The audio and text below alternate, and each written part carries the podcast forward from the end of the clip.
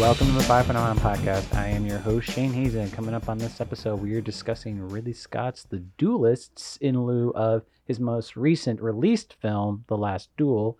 Once again, I'm joined with Ted Hagraff. Hey, it's me again. Hey, it's Ted. How's it going, Ted? Uh, busy, busy. You you uh, you want me to rattle off what I've? What'd you watch this week? Well, since I think the last time we talked, you here on the podcast, I think uh, I saw I watched Die Another Day of all things, one of the Pierce Brosnan. Why? bonds. I well, you know, I watched Casino Royale after we recorded. our I know I've been in a kind of a weird bond. I was watching bits and pieces of Moonraker of all things, believe it or not. So, yeah. Oh, was that? well, you know, it's it, it's it is what it is. You know, uh, I, I was complaining because uh, Prime didn't have a Bond ready for whenever No Time to Die came out, and so that was the reason I watched mine. Oh yeah, so I was just kind of, I've been kind of watching little extras and bits and pieces of Bond. Then I went on a streak here. It's like uh, I saw uh, uh, the Jesus music. I saw Lamb, uh, I, we we both saw Lamb. Elvira's Haunted House. Should we talk about Lamb real quick before? Well, let me, let me rattle off these and then we'll get Okay, back. Uh, you're trying to get through the list. yeah, I'm trying to get through the list. Elvira's Haunted House, it's directed by our, our buddy Sam Orvin. Yep, from the Uh, the Fury episode. Right. Uh, then uh, it was The Last Duel. Then it was Dune. Mhm. and then it was um, uh, the the dual. Oh, the Tom Petty documentary, the new one. The Bogdanovich one or the one no, the new, that? the brand new one that's out in theaters. I- It, it I played two nights here. oh, I didn't even know there was a new one. It's about the making of the the the, the album, the uh, flowers. Uh, what's it? Wildflowers. Yeah, it's about the making of the wildflowers. They found all this 60 millimeter footage. Is Dave Grohl in it? Uh, no, um, no, Oh, because he wasn't on the album. He was on. Yeah. The, he was on the touring group. No, uh, this you know they talk about Stan Lynch leaving and the, and the new Okay. drummer on there, but yeah, that played at AMC like two nights. Uh, one uh, that was it, and then uh, the, then the duelist, and then uh, last night I was with uh, over in Owensboro seeing the latest movie by the Greg Sestero, Sur, Sur, Over the room. uh, the Room guy, not not Tommy, but Greg. All right. He's got a new film. It's a horror film, and he was over, uh, and Greg was there to talk about it. And then there's a girl from Owensboro that's in the film, so it was How- interesting. How was that? It's it's promising. I, I was I, I it had an interesting. Uh, I thought the interesting mix of science fiction ish kind of thing with a gothic feel. But it's your, your typical horror slasher film, uh, and it's making the festival rounds now. Oh, hi. Greg. Um, so, would um, so like Lamb, you want to go back to Lamb? Yeah. Um I Well- saw I saw it in Nashville and found out a day later that it was actually playing in Evansville, so the trip Yeah. down. It's it, I, I don't think you should give away what what really is a, uh, the, the selling point of the movie because the, the marketing has not given it away. Well, funny enough that this kind of snuck up on me. I really didn't keep paying attention. Was this at, it was Cannes, was- probably I assume, or I don't I don't know. I don't know. I just kind of like I I, did. I mean, I saw the it's, it's an A24 movie, and A24 is going to A24. You know, like they they they uh their their their marketing is getting very specific on how they market stuff, and like elevated horror, especially when they put it out. It's just like if A24 put it out, you gotta see it. Well, it, yeah, but you know, is horror the right title for uh, genre for this? I think that's how they marketed it. Yeah, and then well, like I said, I was I was standing by the uh, ticket taker at the show place, and uh, these three young guys came up. Looked like reminded me of like me and Todd and Jim, like we were younger. So they just got Your friends, uh, so your, your close friends. yeah, close friends. Just three guys, and they said hey, they had no idea what they, they just said. We want to see this. They had no idea what they're getting into. I said, and I go, and Todd had already seen it before I saw it, and Todd goes, I don't know what I saw. That's what Todd's reaction was, and I was like, okay, this sounds really you know fascinating. And uh, so I said, well, okay, guys, well, uh, you know, behave yourself in there because I want to be in there. and Yeah. they they stayed all the way to the credits, Yeah. and they said, You- I, we're I want to go home. They're going to go home and check the website and try to figure this film out. No, no. That the the original, the original story you told me was they're going to. You you don't want to cuss on here, do you? No, I, I think I might have been exaggerating. I just thought that's what. I, but that was the. You told me they said I'm going to Google the fuck out of this Yeah. because it's the ending. I, I I brought it up, but I I didn't I, I didn't like the ending. So I, I I've had conversations with other friends about the ending. I know. Well, we had a conversation. I thought I was starting to sway you. I've started trying to draw you back into it. Uh, I don't really feel uh, about talking negatively about it. So, but No. I mean, the, the the thing that they're not showing is the thing that sh- is worth seeing about it. It is hypnotic and uh, very effective, well done. Like it is. It's a very captivating. ga- meticulously paced, meticulously framed. It is. I mean, I think it's the Uh, first. um, It felt like the first thirty minutes didn't have a lot of dialogue in it. Yeah, it's yeah.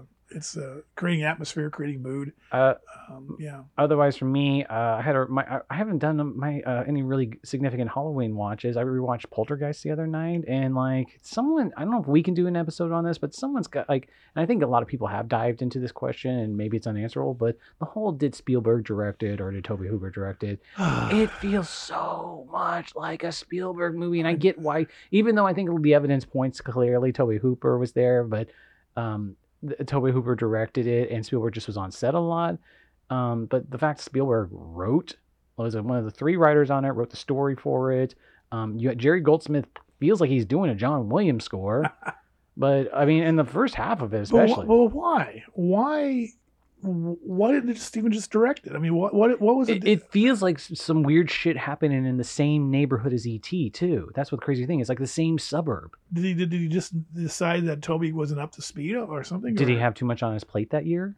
I don't know. I, have I, I I've never really fully examined that. I mean, I, I know the controversy. I know, the that, whole- and I know there's a lot of people feel strongly one way or the other about whether, like, and I, I the ones I've heard say firmly say Tobe Tobe Hooper directed it. And Tobe's career is such a problematic filmography in some ways because you, you, you the promise of Texas Chainsaw Massacre, you you know you're thinking great great things just like, uh, but then again you know did Romero you know it's kind of like a, in Romero's filmography too. I don't know. Well, you, you know the scene I was in that definitely doesn't feel Spielbergian that I was I was like kind of dreading because I remember scaring the shit out of me as a kid, but like it, it was fine now. Is the scene where um one of the researchers uh starts to have a dream sequence and he feels something messing up with his face and then he starts tearing all the flesh off his face. It stands out from the movie, even though Yeah, well, that was that was the rating problems too, wasn't that one? That was the scene that caused Th- the ratings uh, controversy. Supposedly it was this and uh, Temple Doom, but this is way before Temple of Doom. That's Yeah. the other thing too. Yeah. I saw it with a friend, my friend Timothy and I. I remember at North Park, and I remember we it was pretty. It's a pretty effective film, depending on what, how you see it. When you see it, and you didn't, and we were like, oh, and we came out. and It was sheet lightning all the way home. You know, outside, we were just we were just like freaked out. Like we gotta get home. We gotta get home. You know? Make sure not to turn on your TV. Like the, Yeah. the the strongest thing that I completely forgot about is you know what piece of music it opens with? Uh, Exorcist. No, I don't know. I forgot. The national anthem Oh. because it's the music that plays whenever Right. To, to, when you used to sign on, you know, television. sign off. or sign yeah, off or sign something on. you're, yeah. you're familiar with. Uh, rest of the week, uh, my nephew was over the last two nights, and I had fun showing him some movies. I've been trying for about a year and a half because he's really into design. He plays that Warhammer tabletop game, and I showed him the thing a few years ago, and he's turned to me he's like, "This is the most amazing movie ever." And so I was trying to show him more design-based movies. I got him through Alien a few years ago, and, and for some reason I was like, "But Aliens is the one you're gonna love." And we keep watching the first 20 minutes and never getting through it. We finally finished it at Friday night. But the funnier one I showed him, we didn't get all the way Did through he, it. did, did he, did, did he live up to He did. He did. No, oh, I knew he liked it. I think he was. It's, it's the first. Aliens is structured in a, in um, a way where it, it it it becomes a roller coaster at a certain point, and I think Cameron d- designed it that way. But by that nature, the before the roller coaster, before the dip, like it's not you. You don't know you're about to watch a really intense movie, and he just kept watching that part over and over. so, but uh, the other funny one when I showed him, and I set it up on his HBO Max so he can keep rewatching it. We watched Goodfellas. Wow. Okay. Yeah, he he, uh, he had a fun reaction. Now, you- now you have to have him watch, uh, listen to the podcast with Glenn Kinney. Uh, All right, Yeah. that's right. Yes, good. Yeah, that's a great, great next one to watch. He we didn't finish it, but he, uh, I got, I kept getting. We watched it over two nights. A camp was like, we got to get through the Copacabana scenes. I forgot a film, and it's the last one I saw last night, uh, uh, early in the morning. This and it's a typical and kind of ties into Halloween, The Incredible Shrinking Man, the Criterion release. You, you've never seen the? You never No, heard never about seen this it. film? We've heard about Um, it. You, you know, you, I know, but I didn't know Criterion was putting it out. yeah, it just came out this week on Criterion. I guess I've never seen it. But it's Jack Arnold, Creature from Black Lagoon. It came from outer space. What year is it? 57, 56, something Okay. like that. And it has a really wild, crazy, uh, unusual, atypical ending for a universal horror science. What's called what's claimed to be a science fiction film. Yeah. It has this very existential ending, and it's really it's really incredible. I mean, incredible. there you go, pun intended. All right. But it, it's uh, it's a really uh, it's it's it's got a really interesting. Uh, uh, critical following and, and cult following, and uh, I've read about it over the years, and I just never have caught up to it. and I've no never seen it. Oh yeah, you'll enjoy it. You're gonna really get a kick out of it.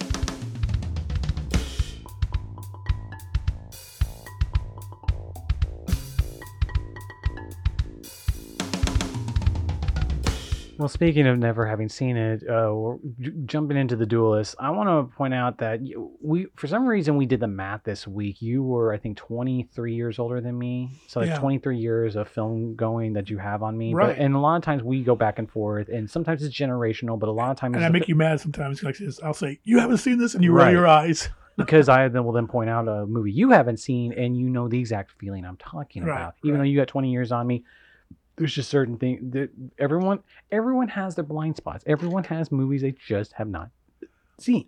And Aren't you encouraged that when you hear like Edgar Wright? Uh, I remember when he was oh yeah, he was rattling off films he hadn't seen. I go, Yeah. oh well, maybe I'm not so bad after all. yeah. you know, I- you know what? I just uh, on Instagram today, I just saw Karina Longworth, um, the creator of You Must Remember This, saying last night she just saw uh, David Cronenberg's The Fly for the first time. yeah. See, There's So- always these odd, just they miss. It, we all have them, and yet we're all embarrassed by them. I'm embarrassed. Yeah, like, Well, I- the, the craziest there, there's a Norm Macdonald, uh, rest in peace, Norm Macdonald joke where he talks about uh, white lies, and say someone comes up to you and is like, "Hey, have you seen this movie that you haven't seen?" And you white lie and say, "Yeah." Why do I do that? Is I- this bit? I know. I was about ready to say that. I was thinking, I, uh, is it a white li- uh, or it's just an outright lie? I mean, I, I used to. Uh, I, I, I actually I'm not going to name names, but I know somebody in, uh, recently that I can see that he hasn't seen it, but he's just kind of nodding along, Mm, and, and you see that nod, and it's like, no, he hasn't seen it, but he's just kind of playing along. And I've done that uh, several times, and I've, and I've actually flat out said, yeah, yeah, yeah, yeah, but it's like,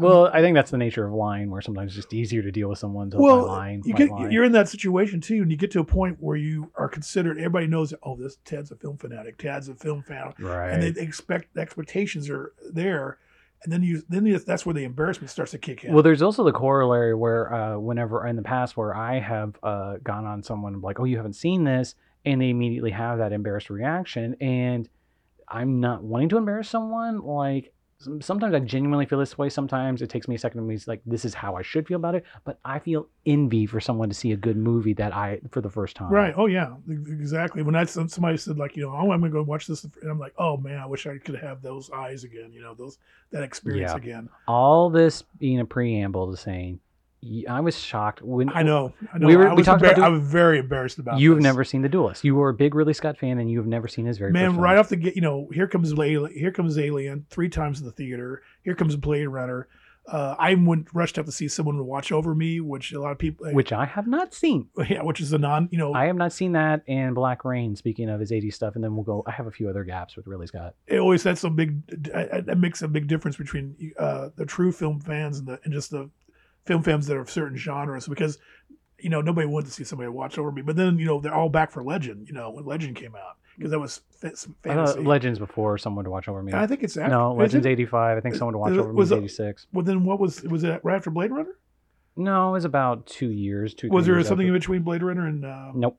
okay so he has Well, I'm going to look this up. He's got three fantasy science fiction fantasy what do you want to call it genre uh Someone fan- to watch over me is 87. Legend is 85. Okay, there you go. So uh, after those three three films, we thought, oh, you know, here's here's the here's the messiah of science fiction fantasy films, and then all of a sudden he does this little thriller. I heard this. Um, well, uh, I haven't read it, but Harlan Ellison wrote this uh, thing in uh, around '85, saying and that he'd met with Ridley Scott, and Ridley Scott wanted to be the John Ford of science fiction. Well, yeah, well, but he didn't say that. He didn't. Yeah, no, he didn't. So then, so there, I'm at when Alien comes out, then Blade Runner. I am now a, a, becoming a very obsessive film fan. So I knew all about the Duelist. I was Harvey Keitel's in it. I'm like, uh, you know, and there's there's Carradine too. Uh, It would have been hard to get a hold of too, right? Oh yeah, that was still, and so finally, maybe when VHS, I don't know if I even had a VHS of it, but I certainly got the DVD, and I've been sitting on it ever since, and I can't believe. So when you said the, uh, this game, when you said let's do this, I said oh, that's this is great, let's do it. But We yeah, ended up walking into watching the last duel separately Yeah. to, to see it together in the same theater, and it, it- I was I was thinking about doing this episode. First off, Last Duel is uh, really Scott's last few movies. They they he makes so many so fast that they it's hard to keep up, and they really it's not as low a quality level as not to jump on your your one of your favorites, but not a Clint Eastwood uh, crapshoot. like really, Scott's mediocre movies are still pretty. They're technically marvels. They're big, big spectacles. This is a good one.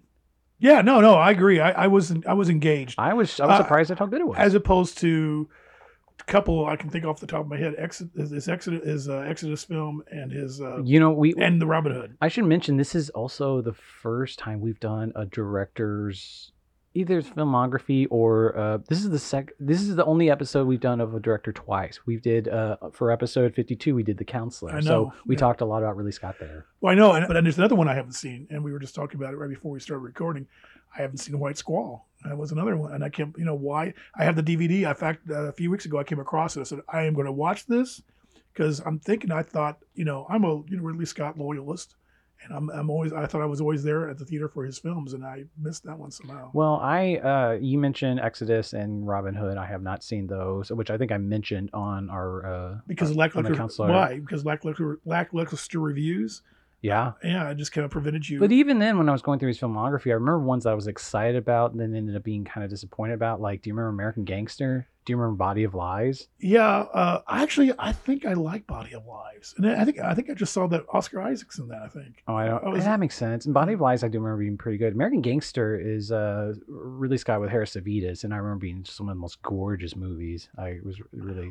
Well, this is going to be terrible to say this, but I was thinking American Gangster. I'm thinking Ridley Scott, American. I mean, it, just to me, I think Ridley Scott, European, British, uh, uh, international.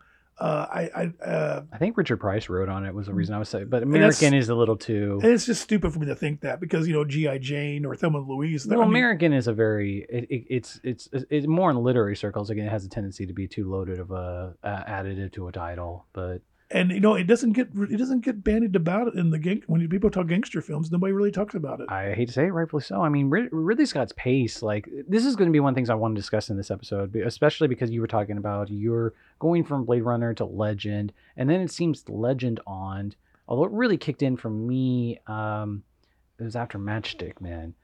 But for someone who used to make divisive, bold, um, beautiful looking graphically gorgeous. Uh, just why has Ridley Scott made so many forgettable movies after a certain point? And is it his pace? yeah, I, wonder is this going to be weird to say that he's he's like he's like maybe like a Woody Allen but he's on a he's on a he's on a Yeah, blockbuster I level don't. I don't think that's weird. you know it's like you know Woody's are small budget films I would like to think Ridley Scott likes his movies more than Woody Allen likes his movies.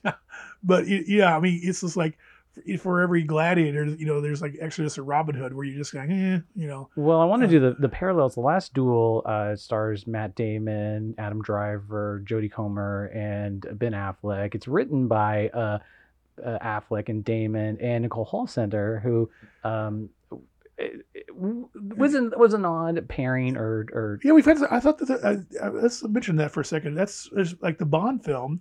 You have what's her name from Fleabag. yeah, that's Phoebe Waller Bridge. Yeah, and she's she um, So I mean, her well, yeah, unexpected writers. I mean, I'm not. I'm not. Waller Bridge, I think, is a good is has come up as a really good. Um, I don't know if she's script doctoring a lot, but she's like like you read her introduction to Fleabag. It's a it's a really good writer's brain. I'm not trying to make this a male female thing at all. Sure. It just just it just. Although there's something to be male Well, stories being written well, I by mean, like it's good. To, as James Bond. Yeah. I mean, well, especially with Last Duel, half the point is like uh, Affleck and Damon wrote the first two acts, and then Last Duel has got a Rashomon uh, structure, and the la- third is uh, from the woman's point of view, and then Hall writes the last third of it. and Hofstadter. I mean, she's kind of forgotten. She's kind of like one of these alternate independent directors that I uh, don't- I don't know she's solid. I, don't know if she's forgotten. She's respected. People Well, don't know me, but yeah, but within within inner circles, I don't. I, you When uh, she does script doctoring like this, I guess it's she does this pretty consistently. I would a lot of some of my friends I would go to and, and, and rattle off her filmography. They wouldn't I have never seen any of them.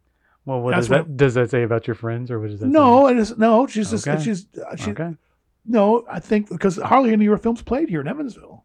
That's fair. See, what I'm saying. That's I mean, fair. I mean, it's it's more of an independent thing. Uh, I mean, no, the respect. I mean, uh, regardless of the respect or not, it's just her her, her uh, profile's not that big.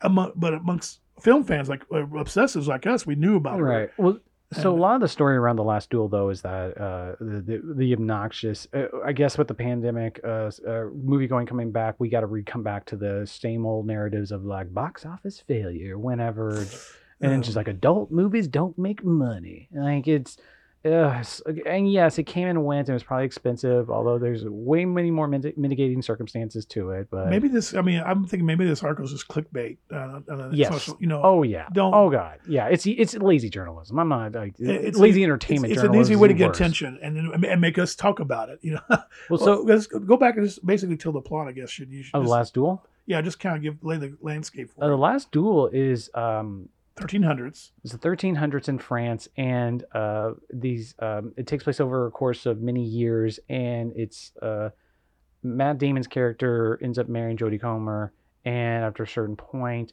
she accuses Adam Driver, who uh, he's fought. Matt Damon and Adam Driver's characters have fought together for long periods of time over the years, but their relationship has gotten tense, and uh, she accuses him of rape, and then they have to have what is known as the last it's not the last legal duel in Europe, it's the last judiciary duel in Europe. That was a real event. Yeah, based on real event, and and, you, and you're presented with Adam Driver as a really uh, Very ni- magnanimous, nice, yeah. nice guy, gracious guy.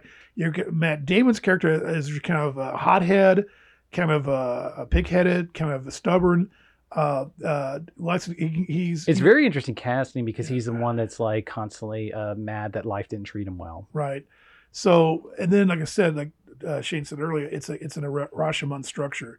So you get you you get from Adam Driver's view, you get it from Matt Damon's view, and you get from the girl's view. Jodie Comer. And uh, and now who's Jodie Comer? Because I she was I'm kind of she was kind of new to me, Well, speaking of, of uh, Phoebe Waller-Bridges, um, Killing Eve. She's from the show right? Which I haven't seen, so I, Yeah. I've heard good things about it. So. Yeah, and then she was in uh, Free Guy, which I haven't seen either. too. Which yeah, which I mean, she's just starting out. She's she's in House of Gucci, which the other thing you Oh, love talking yeah. about was that Ridley Scott Space. Here we go again. His next movie's coming out in a month and a half. and one of those things I should write down on a journal. It's like here I am to see the latest Ridley Scott film, and I'm seeing a trailer for the next Ridley Scott film in the same uh, auditorium. Well, the, the thing, the reason I wanted to go to the Duelist for this is that Ridley Scott seems very spry. He's in his 80s. Uh, he doesn't seem like he's going to slow down anytime soon. I mean, fingers crossed. You can never health is private, but like he seems like he's going to go for another 10, 15 years. But a man who makes a movie called The Last Duel.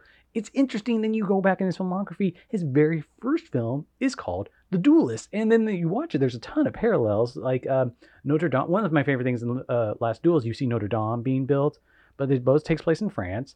Um, it's about uh, duelists over a long period of time. You have American actors playing Frenchmen. Um, oddly kind of cast that. Very good. Um, it's also got a very like th- th- these prideful multi-decade conflicts. It's there's there's a lot of odd overlap. yeah, we ought to talk about it's it's during the, the uh, that takes place in the Napoleon Napoleonic Wars. Mhm. Keith Carradine and Harvey Keitel are work are fighting for the uh, the uh, for Napoleon. Uh, they're one of them was a hussar. They may be both hussars. I'm not sure. I- there's um a structure between um six different sections, and it's 1800 through 1816. And basically, it's so it's kind of it's really a bizarre. intro- I, I'm kind of curious to see what your reaction was. Uh, Well, I, I've seen I had seen it before. Yeah. That, that was one of the reasons why I was like, "Well, you haven't seen this, Ted?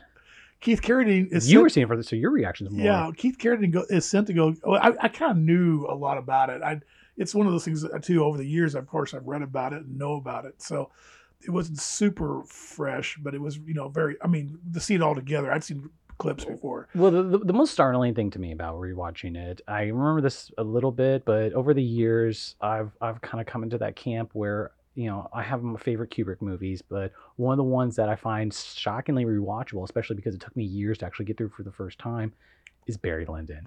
And Barry Lyndon is so rewatchable right now, and its aesthetic is something that is so defining and interesting. And watching The Duelist come two years after Barry Lyndon, and really Scott being such a Kubrick fanatic, I'm shocked that for someone I you would you there's no Ridley Scott movie I can think of that I would call really derivative of in any way, and it's shocking to me how this just takes Barry Lyndon's aesthetic. Well, yeah, he had to start somewhere. He had to get kind of get his feet wet and his toe in the, the, the pond. The idea Uh, being that you you're you're sh- you're shooting it in painterly tableaus of uh like 18 1800s uh, style painting, and and also but he also does this way of framing and distancing the emotion inside the scene so that you know all these people are dead, but they felt this strongly about this then, but now they're dead. And here's Yeah. a here's a painterly version of what that's, they look like. That's very interesting. That I just that made me think of something new. Even I want to get back to the tell the, the uh, listeners to the plot of the film. Oh, sorry. But um, the what 2001 kind of how influenced the science fiction genre after after it Do you Uh, think Barry Lyndon did that for period pieces? for that certain time period, almost hardly any colonial or Napoleonic era or any of those. Eras. what other movies are you thinking of? Well, I'm just thinking, like you know, even like uh, when you watch something like The Patriot, there's probably, uh, you know, uh, scenes in the in inside the interiors and the the way they light things, because uh, Barry Lyndon really Cinematographers are always inspired by painting, uh, painting, and is a good re- reference source. Well, so- you know, the big deal about Barry is that he came up with this lighting, the way to light it, especially. He actually came up with a special lighting way to, to light the film. Uh, you, right? You remember that? Eh, that's, Uh, that's overblown. I mean, the, the, oh, big, the bigger deal is like they, they, they had the lenses that were so wide open from NASA that you can film by candlelight. Okay, maybe that. Well, the camera light thing. I think you know, in, in a typical Hollywood film in the 40s or 50s, they you know they do a time. You know, it's everything's just flat. You know, There, there, you know, as, And a- a- as as big a deal as that sequence is, there is a scene in Grapes of Wrath where Greg, Gregg Toland lights by uh, candlelight. oh, I'm sure there are exceptions. I'm yeah. and I mean, no, no, no, yeah. no. They're, they're both marvels. So, Right. uh, they're both amazing scenes in, But in- think- of think- lighting too. But think about Mohicans. You know, like in the cabin when he they're uh, when they're having dinner with the the, the, the Can, a, a candlelit thing was a little easier things went on, but not much easier. yeah.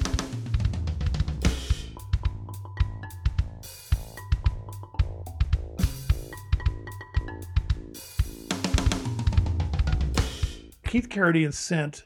He's a soldier. He's sent to go get Keitel, uh, and uh, and tell him to go to his quarters. He's been he reprimanded because Keitel loves to fight duels. Ke- Keitel's a hothead. Well, we don't realize how much a hothead until we meet him, and he just goes off. Right off the bat, he just goes off on Carradine. He's, he's a, he wants to have his second deadly duel of the day. Right. And so he goes on, and then uh, and Carradine's like, I don't want to do this, and he's like, What the heck is going on here?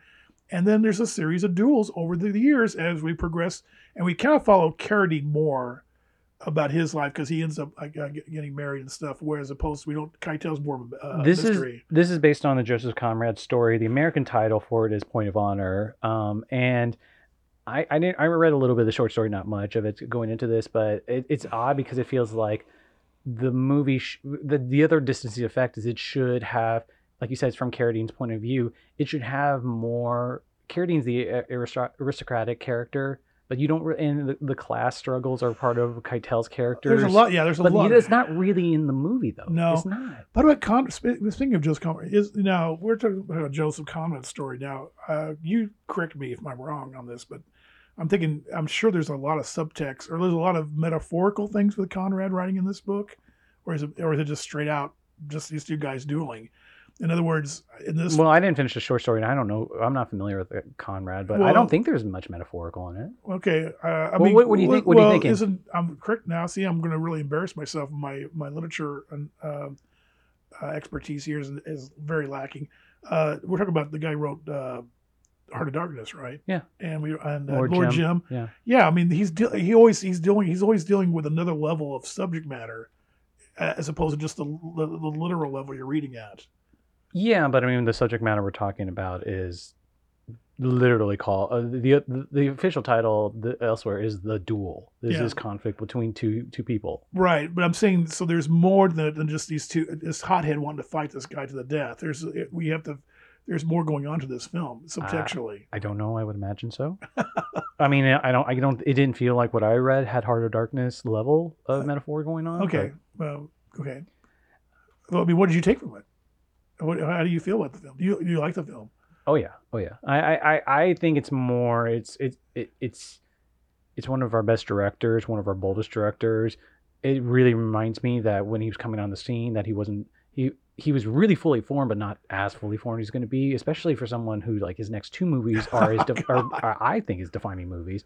But you also think of how like such a talent, such a design thing with flaw, with with with problems in his storytelling come throughout all his movies. Um, you just realize how much you take you I've taken him for granted. Well, yeah, true. Yeah, and then uh, you know we ought to mention how he, you know, he came. This feature film is fully formed right off the bat, which sometimes is unusual. A lot of directors we see them stumble and, and, and work their kinks out before they get to a really good place. You know, of course, you know, we got you know Orson Welles or the Coen brothers. Well, but- Ridley Scott also like has a very small to go with the Malcolm Gladwell thousand hours. He I don't know if he directed a full thousand commercials, but he directed so many commercials. He start I didn't realize he started out on TV though when I was doing some research on this. Oh. He, he directed some episodes of B, for the BBC. Ah. He started as a designer there, and then he quit, and then he went into advertising or mainly advertising. Uh, I watched some of his ads too over the years, like the really striking ones that he's that seems to be mostly remembered for, especially in Europe, is his Chanel Number Five ads. Oh. But obviously, his most famous one, which they is half of the subject of the Steve Jobs movie, is his uh, Macintosh 1984 ad. oh, okay, but you know the you know Which actually, I should mention that's what really was is between uh, Blade Runner and Legend there. think about you know an alien and Blade Runner, and, and we all just like, okay, who is this guy? Let's figure it Ridley Scott, and blah blah blah. And, we, and I, the main thing I remember, you know, the takeaway back then was huge commercial maker, and he took all that the visuals of the commercial making. And there was two other uh, peers at the time. Mhm. I, always I always lumped them in with Adrian Lyne and uh, Alan Parker. Yeah. They all, and they, they, these all of a sudden these, these British guys showed up, and they're these these really slick visual lighting things. You know, Well, he worked a lot with his brother later too. Who, when he became over, he he kind of he Tony Scott really jumped it even more. But like one of the there's an aesthetic that came from there that I am obsessed with. It's a lot of smoke, a lot of heart lights, a lot of heart lights. Um, but the it, it, it, and at the same time, like um, a lot of cinematographers are going to try to find ways to like justify certain lighting rigs. Like it has to be an accentuation of how a natural room looks naturally. Like when Roger Deakins did Blade Runner 2049, part of the reason that movie looks so completely crazy is like they came up with the philosophy of lines like you know how much is motivated the light is motivated in blade runner? Not at all. So roger deakins you don't have to do this at all. You can write light in the most expressionistic ways you want. And that's how Ridley Scott would always do. Like you'd always see these like e- uh, uh, shimmering lights on walls coming of nowhere. So anyway, I, did you did you buy Harvey Keitel in the period piece? That's always been an interesting thing. I mean, Keith Garrett even can be, even though Keith. well, done- you know who uh, uh, Ridley Scott originally wanted for this? uh, no. Michael York and Oliver Reed. Well, there you go. This actually gets to Oh my gosh, This uh, well, this that would have been. Could you imagine if? Because that's Musketeers. That's Athos versus uh, D'Artagnan. Oh no! I, I I, would've- I, walked right into that. um, I think one of the consistent things I find uh, going through his filmography is there's. I was I was thinking this during the last duel how wonky it is the casting uh Matt Damon and Ben Affleck. We should mention Ben Affleck is amazing in the last duel, but how wonky his casting is mainly of his main roles. It seems like Scott is always like I'll I'll, I'll make it work with a cast that will get me the money. And then he turns out everyone beneath the like the the line is well cast, really well. Well, cast. that, I wrote down names for that because uh, I'm watching this now, new, a 1977 film, and I'm like, oh my gosh, I recognize all these people because I was those are the kind of films I saw around the time. Uh, I saw a lot. I've always loved The British only one I, films. I would really point out is Gay Hamilton, who was the cousin in Barry Lyndon, which also really brings it up. But that was really the one I wrote down. What, Oh, who'd you have? Well, I mean, just well, first I want to go back to that Oliver Reed, uh, Michael York thing. You said I, that's a revelation because think about it. Oliver Reed is an eccentric, kind of a hothead type guy, on and off You, screen. you think you, and the Keitel is kind of, uh, I mean, it's like the American. These are like the American versions of Oliver Reed and Michael York. I mean, you know what's so funny is you went you went. I didn't even think that who to cast too. I just didn't think much of. it. I just got the names down. You knew exactly who was cast too, and it makes total sense. Oh my gosh, that would have been that would have been uh, add such a weird, interesting intertextual le- level to it. hmm if they had done that. No, but you got a uh, Robert, the, the kind of the uh, the big general that kind of reprimands Keith Carradine. That's Robert Stephens, uh, who was married to Maggie Smith at one time, a very uh, uh, critically lauded uh, actor. He's Sherlock Holmes in Billy Wilder's The Private Lives of Sherlock Holmes. Really? Yeah. Um, I saw well, uh, yeah, another movie I have not seen. uh, but then, if uh, for the British fans out there listening to us, uh, as I know there's so many, no, uh, John McEnery and Alun Armstrong, Alun Armstrong are British guys you would have seen over the place, and uh, Alan Webb, the uncle, the old uncle, he, uh, he was in a lot of interesting things. I've seen. I, I, I'm not going to sit here and rattle off their filmographies, but uh, the narrator that shocked me, Who's the narrator? Stacy Keach. You're kidding. No, I, I'm like, didn't, I totally didn't and recognize. I'm it. like, I'm like, that's bizarre, uh, especially for international British, you know. when is when is when's Fat 70s. City? Fat City's like 73, isn't it? yeah, yeah. So you got Stacy Keach. I for forget. Stacy Keach, Stacy Keach in the 70s. Um, the I thought the the, the lead lady, uh, uh, Diana Quick, uh, interesting career. Nothing. She never really. I guess maybe a lot of stage. I don't know. I thought she was a little interesting because I think she looked a little bit too modern looking for my taste in a in a, in a I, Nash film. sure. And then Which again is a uh, uh, we- we're talking about two French films in a row where it's American actors and like look very big American mo- current current American then current American actors. and then really interesting. Keith Carradine ends up marrying uh, an actress called Cristina Raines, who just her main claim to fame is The Sentinel. That was right before a horror, big horror film. I think it's Frankenheimer. I think. But uh, she never, her career never really took off. I always thought she was like, if you can't get Barbara Hershey, you get Cristina Raines. Okay. She's in Nashville. Oh, And- who's she in Nashville? I'm not sure. Uh, I forgot what I didn't look at the character, but she. I was looking up her filmography, and I forgot. Oh yeah, she is in Nashville. Mm. she's one, I don't know what part, but could both. You know, of course. I, w- I was kind of stuck by Carradine. I keep thinking of him in Deadwood and how like it's, there's the feeling of him being like the 70s. He's so boyish, and then like his he came into his voice much later. But um, well, of course, you know. he- I mean, a lot of people are always going to st- start and stop with him at Nashville. You know. I mean that- Uneasy, that's why that's why that's why I went to Nashville with this. yeah exactly what i was thinking. No the, the big observation i had which i'm actually kind of proud of this is uh harvey keitel in this movie.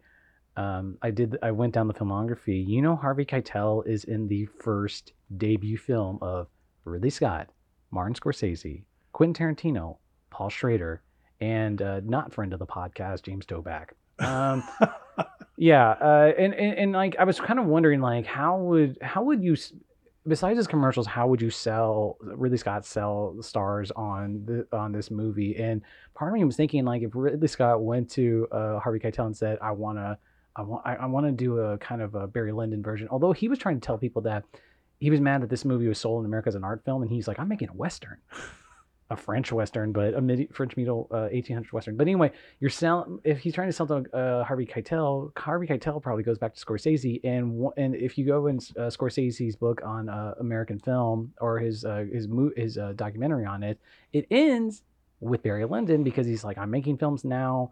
I don't feel comfortable talking about the rest of them, but Barry Lyndon's the last one he talks about being blown away by, and is one of his favorite Kubricks.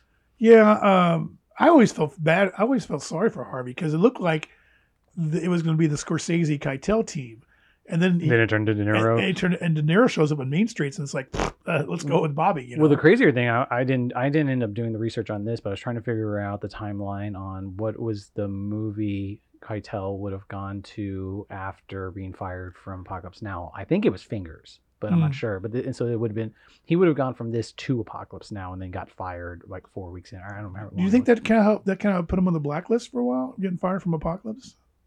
I don't think so. Oh. I don't think so. Dude, he was, he still did some interesting. Oh no, no, he's always had a great, an interesting, quirky career. I, I kind of looked up his other stuff. What's um, what's um, the Peter Hyam Saturn? oh, Saturn Three. Yeah. No, that's well, that's uh, That's not Peter Hyams. It's, not um, Peter Hyams, St- it's Stanley Donen. Stanley Donen of all things, yeah. But they have a big, yeah. But uh, you know, then he shows up in a, you know, Bad Lieutenant. He got uh, critical credit again for that when he showed up on that. But it's kind of a really quirky, interesting career. But hey, we we want to mention, we go back before we get further along the casting. Uh, two other people that show up really almost like cameos, but big. Uh, Oh time. right, we Uh, we did miss miss the big one. Albert Finney, Albert uh, Finney. big time. And at the time, at, in '77, this guy was big. Uh, Tom Conti, uh, the doctor, uh, who gives him the medicine. He was a he was kind of a big time uh, uh, European international star. He, he was in a film with Julie Walters, I think, that really put him on the top or something. But no, I mean the, the um, Albert Finney one stood out to me especially, but um, no, but if if you were a, uh, an avid film goer in '77, you Tom Conti would have been. Oh, there's Tom Conti, you know.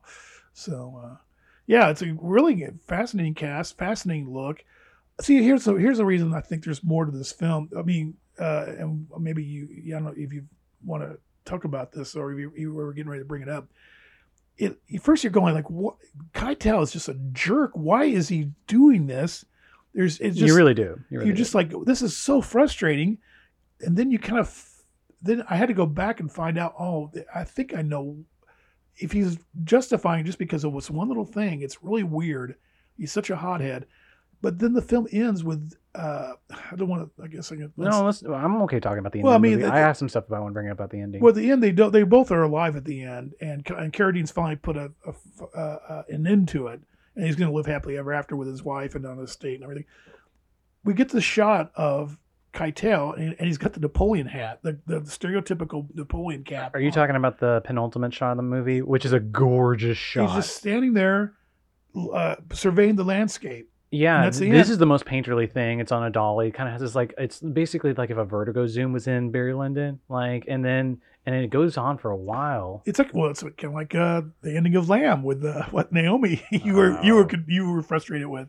Like, Right. what are we seeing? Why are we seeing her standing there forever? This Uh, this this is more well, the, the, ignoring. I Lamb. know, I'm And just- ignoring Lamb. This is this is a, a more effective, loaded. I'm uh, what the film's been building. Well, You you think it explains why he was such a hothead the whole time? That there was something Napoleonic about it. Well, well, he.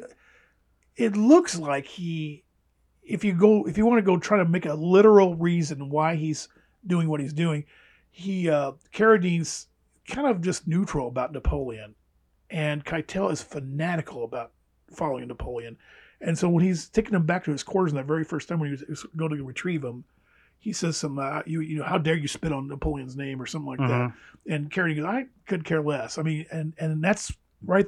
That the the if you just take it literally, that's what that's that's the turning point. That's what clicks. Keitel is, I'm going to kill this guy.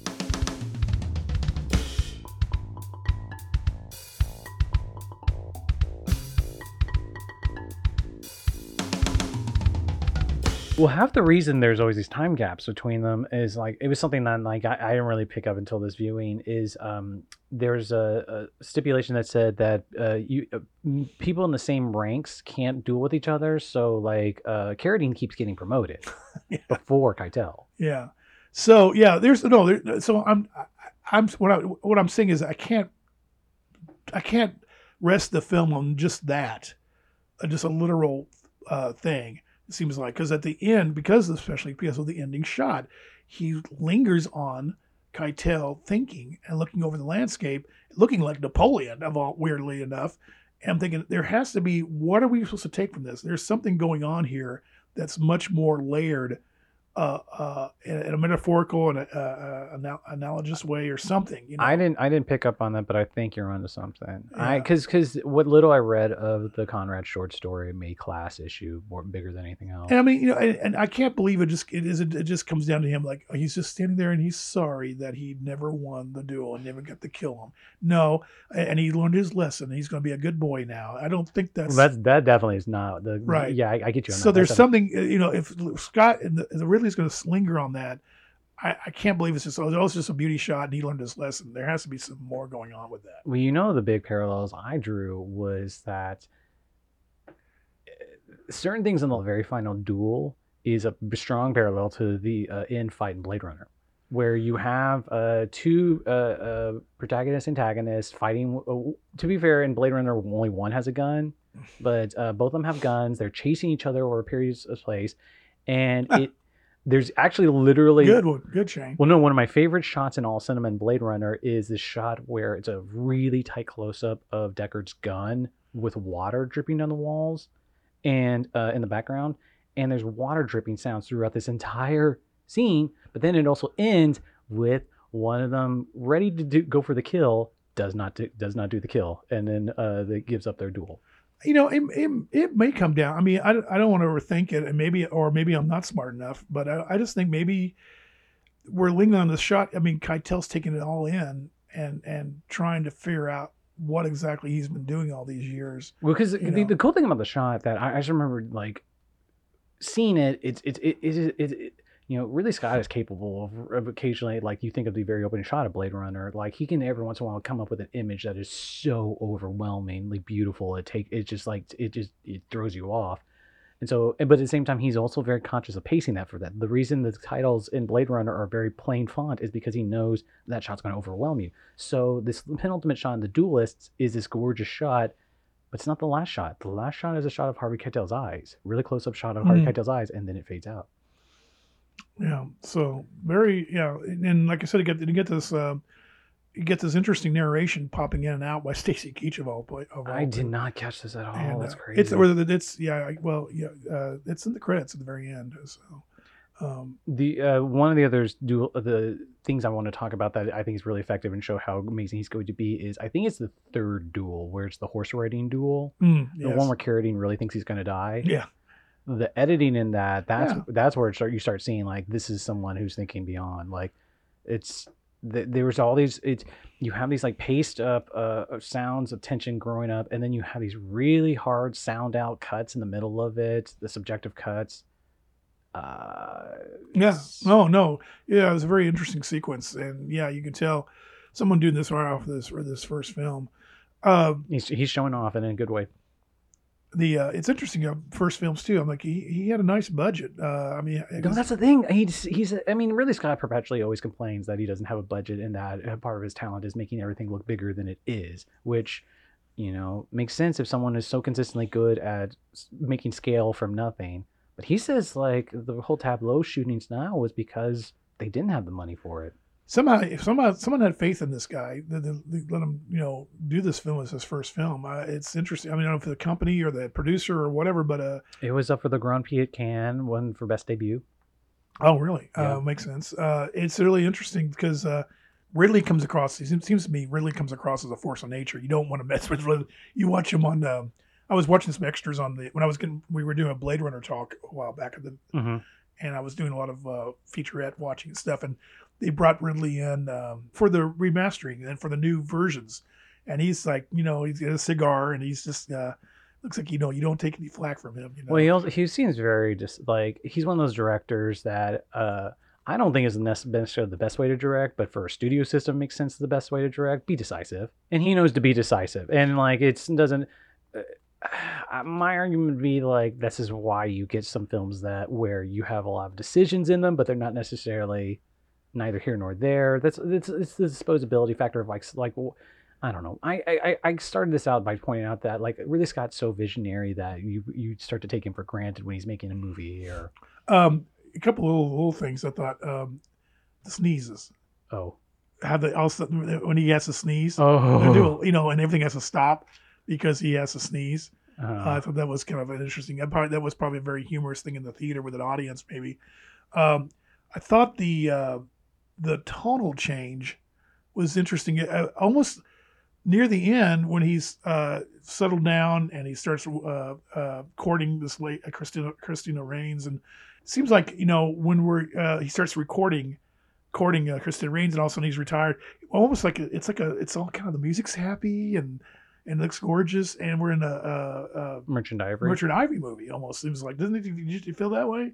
It, because you had this intensity going, and then all of a sudden it's just like, oh, it's just like it's. Is that is that what's supposed to be the um pathos of the movie, the I- heart of the movie? I don't know. I just thought that was really an interesting um, thing. Oh, we forgot Edward Fox shows up too. I forgot. I'm looking at my notes. I don't know Ever Fox. Uh, he's the uh, the commander that comes to him at the estate when he's getting ready to get married, and then he runs him to him at the, uh, the saloon and says, "Yeah, well, you can find him here." Mm, Uh, He's a very British actor. He's in. He always. It's uh, James Fox's brother. He. Uh, I met Edward Fox in, in London one time actually.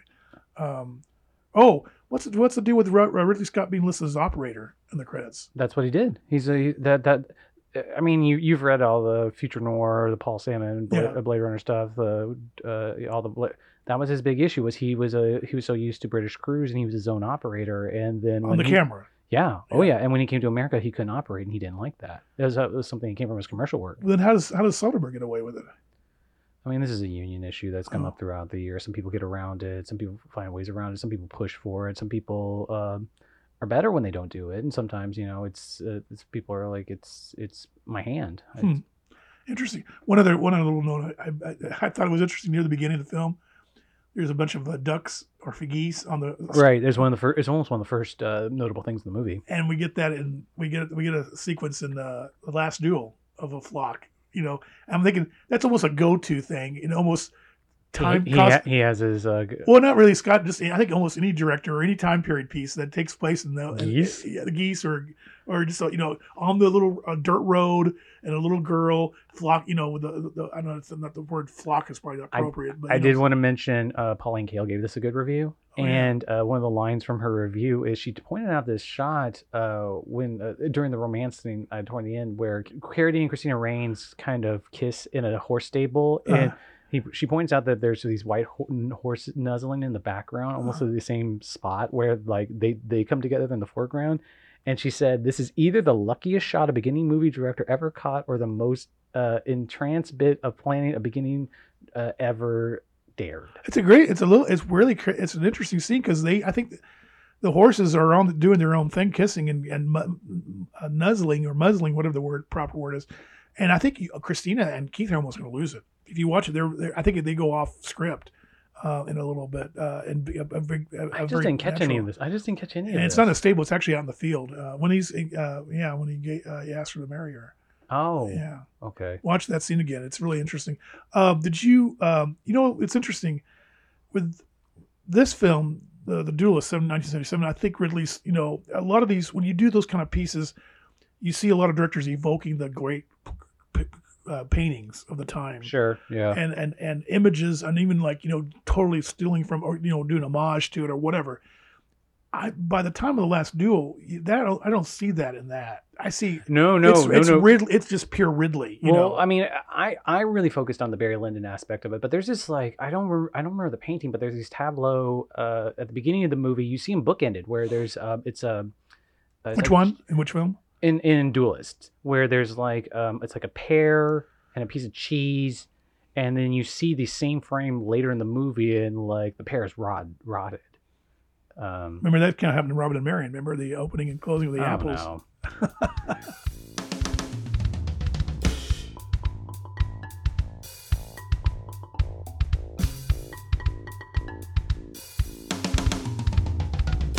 so from this, Ridley Scott actually wanted to make uh he was going to stay in this is this lane. He was going to make Tristan and Isolde next, and uh, then then supposedly he saw Star Wars. And what's funny is Tristan and Isolde was finally made. His version of it was made that he produced in 2006 with James Franco and Sophia Myles, directed by Kevin Reynolds, Ah, one of your favorites, or not No, favorites, I- but someone you admire.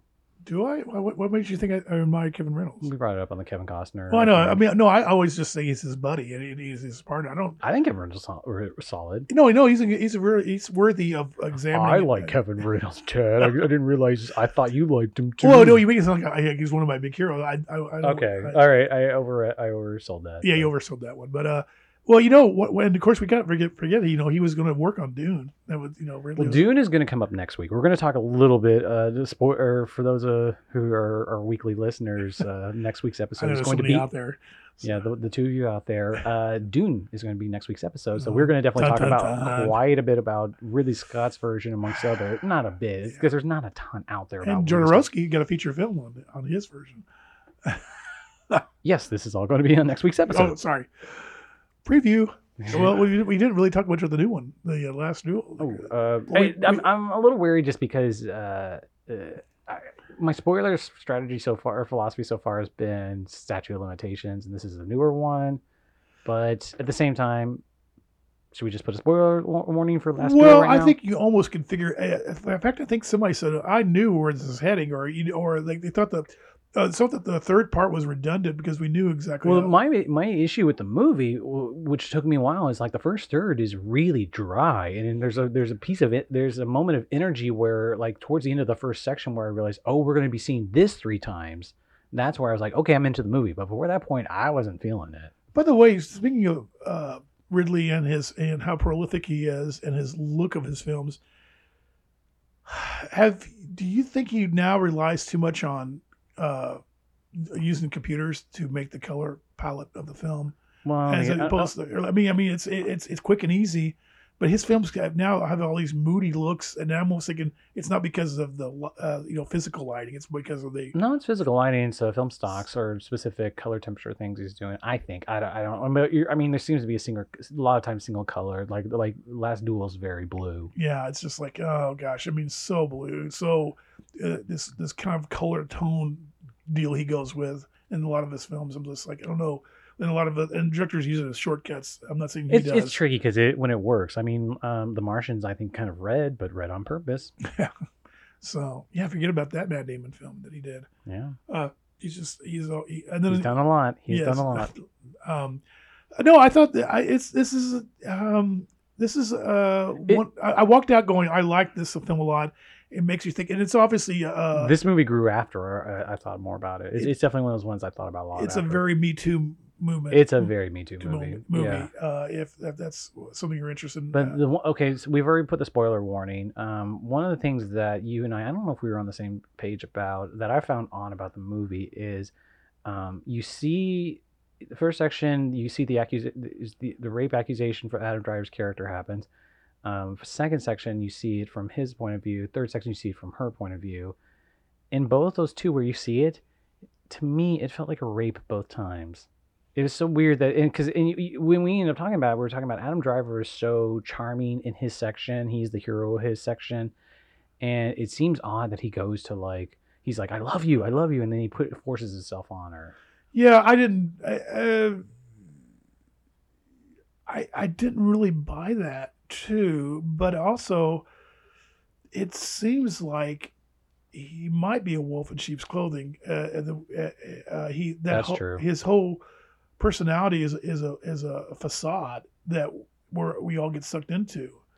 And, and, th- and this goes away saying uh, your other reaction, which I wholeheartedly agree with. Adam Driver is really just one of our most watchable Oh, actors, so American watchable. actors right now. You just you just can't. He's just so fun to watch. Uh, his choices and what he does. His movements. choices are always feel right. yeah and uh so i don't know it's really um uh but it's it is worth it, it's i i, I don't let any stupid headlines uh, sway you from watching this and seeing it it's uh um and I, I think even like you know even with Robin Hood or Exodus ones you haven't seen it and the ones I kind of go eh they're always worthy I mean he's got such a great cast and such great looking films um, to my I subscribe to my theory where even the uh, uh, directors that you like is his weak films are always interesting too. I don't even think this is a weak film. No, no, I- this I- one isn't. No, I forgot to mention one of my favorite little details is uh, for, uh, appearing in both movies is Notre Dame, and like you get to see Notre Dame getting built in this. which is kind of, of course, timely because of what, uh, what happened to Notre Dame recently, and oh yeah, I didn't even think of that. and the plague is mentioned uh, several times. I didn't catch the. Oh yeah, they people they had they, oh yeah he died of the plague and stuff like that. So you know, no, I didn't draw the parallels. well, the pandemic, you know, plague. it- That's what I mean. I didn't yeah. draw the parallels. Just it, it seems like a lot of the I mean the Bond, dr- I drew more parallels in the Bond movie than I did in the this. Bond film, the Dune, all of these films have uh, these really weird parallels uh, uh, being delayed and coming out with the, the uh, in the midst of this pandemic going on. It's just really strange. Um, but uh, did you um, do you think this gets some? It's going to get some flack because it's you know it's the it's the Affleck and Damon uh, team up. Uh, we haven't had. I, I think while. the one narrative that I thought was coming out that was nice positively, which was one of those things that made me think, well, I should get around to seeing this, is I think Ben Affleck's performance in this is getting called out properly as like it's one of the it's and the thing is it's not like a great performance. It's just this mixture of like casting and it's just he's so entertaining to watch in this movie. I love Ben Affleck in this movie. uh, somebody was somebody. Uh, I was talking to Steve Harholz. Uh-huh. Uh, he, he he said him and his other friend uh, were uh, they they loved it when the King came on, the young King, and and they were laughing all the time. The audience was going to kick out the King. Uh, Our, our audience didn't. I don't remember having a reaction to no, not really. Um, but um, I want to say, do you think it's interesting that Matt and it's a script by Matt? They, it comes from Matt and Ben originally, right? And then they brought in Nicole. Yeah, uh, Matt Damon I think read the book, the nonfiction book. Okay. Oh, it's a nonfiction book. Yeah. So he, they read this and they think this is a really we could take this film. Here's my uh, one little theory of mine uh, that we could make this a very topical film, but have fun being uh, knights in a medieval setting. Who could we direct that would be apropos for this? They get they go they go to Ridley Scott, and then they get Nicole to do the female version, the perspective, and there you got a nice little interesting brew. I mean, it almost it very very um, I don't know how the timeline would work because I mean, really, Scott's also one of those. I mean, uh, yeah where his schedule's open or whatever. he's he's redirecting so much. You look at it, what he's maybe doing next. You know, he might be doing finally doing his Gladiator sequel next. Is one of the things I heard or read him say. But um, I I don't know the timeline of that just because I don't know when Nicole Holofcener was brought in, whether Ridley Scott like committed. I don't know what the timeline. Oh, here's a good here's a good example of how fast Ridley is. The whole Kevin Spacey debacle.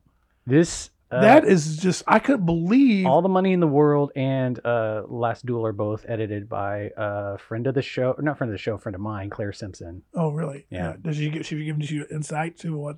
No, I, I, I should say friend. We haven't talked in a while, but she um she edited uh the All the Money in the World stuff super fast because they shot like it was like a I, when I finally saw the movie, it's like a like a third of the movie or fourth of the mo- or It's a lot. you, you when you see a Ridley Scott film, you don't you're not thinking fast. You're not thinking uh, uh, taking cheap uh, taking the cheap route. You know, uh, uh, budget cuts or whatever. You're, you're thinking you're seeing a giant A quality film, and see that turnaround and get Christopher Plummer in those scenes and have it out almost basically when they wanted it out. Well, we we got into this a little bit on our, on our counselor episode where he was talking about don't have um uh one of the big things in production that takes a long time is um, production moves where you have to shoot two locations in one day.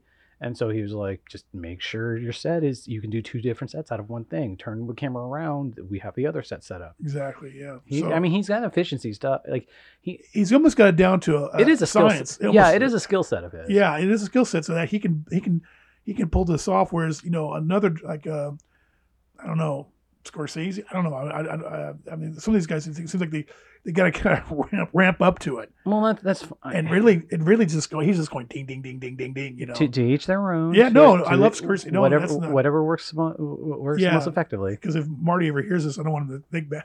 I love you, Marty. I love you. Scorsese just shot 100 days on Killers of the Flower Moon in Oklahoma. So Yeah. So yeah. I, I, I, I don't know how long Ridley Scott's shooting. So but yeah, it's just I just I think it's just uh, we're just amazed by uh, if you look at his filmography and the, and, the, and how prolific he is and the quality he maintains is just amazing. I think the John Ford thing applies because I think it's the Spielberg too, where you, you go back to their filmography and you forget how many Yeah, movies they made of a certain quality level. They and the I thing is, when Ridley Scott dies, we're all going to be like, I can't believe he made this many. I get upset with this whole Spielberg backlash. I don't understand why some people have ignored him or dog him or whatever. I, you start racking up all these later day films, and I, I'm I'm enjoying them all. I, I don't know what the, The, deal the, is. the lesser films are in a vacuum, uh, the best film of another person's filmography by far. so, uh, but yeah, we'll have to do one on Spielberg at some time, obviously. Oh, we got the one planned from before the end of the Oh. year. tonight, tonight. Another another setup for So uh, Last Well- Duel. I don't know when Last Duel is going to be available for. It's it's already left theaters in Evansville. yeah, uh, but the Duelist is available all kinds of places. Uh, did you see where I watched it? Where'd you watch it? I couldn't find the dang. I couldn't find my dang DVD, and I didn't. I don't think I bought that new Blu-ray. It's already out of print. I'm Really, the new Yeah. Blu-ray is. It's like eighty-five dollars in the, the market now. I watched it on Kanopy. I watched it. Uh, I actually just pulled the trigger and, and paid for it and watched it on YouTube. Oh, uh, Kanopy uh, is up there with Hoopla as one of those services that if you have a library card, you can watch lot tried movies for free. They wouldn't let me. I couldn't get my card to work. Uh, I tried to get in there. You, I mean, were, were were you watching this? Uh, I don't think anybody from work, your work's going to be listening to this. Did you watch this at work, or did you watch this? Yeah, I had to go place. So I had to go somewhere I had internet. I mean, I you don't, because you famously don't have internet. At your But no, but I, I, I, they, you know, type in your ca- your card number and everything, and I, and uh, there, I had, to, I had, there was a few hoops I had to jump through, but I, I, I'll have to see if I can get mine to work because that sounds like a cool, cool deal. yeah, twenty. Well, I mean, Hoopla also works really well too. I remember at one time about uh, we were all everybody was just crazy about Ridley, and now he's kind of like, oh, another Ridley Scott film, da, da, da, you know. But it's uh, we should you should be probably we should be more attentive. Yeah. Um, but uh, Last Duel, whenever it's available, check it out. The Duelist is, or I, I think it's a great movie, but it's also just one of uh, our boldest artists' first thing that he comes out. Again, not fully formed, but still impressive. Yeah, so there's a lot to di- di- digest there, and you got a great cast to watch. So All right. Uh, thanks everybody for listening. Ted, you have anything else? no, uh, go see Dune. Next week's episode, go see Dune.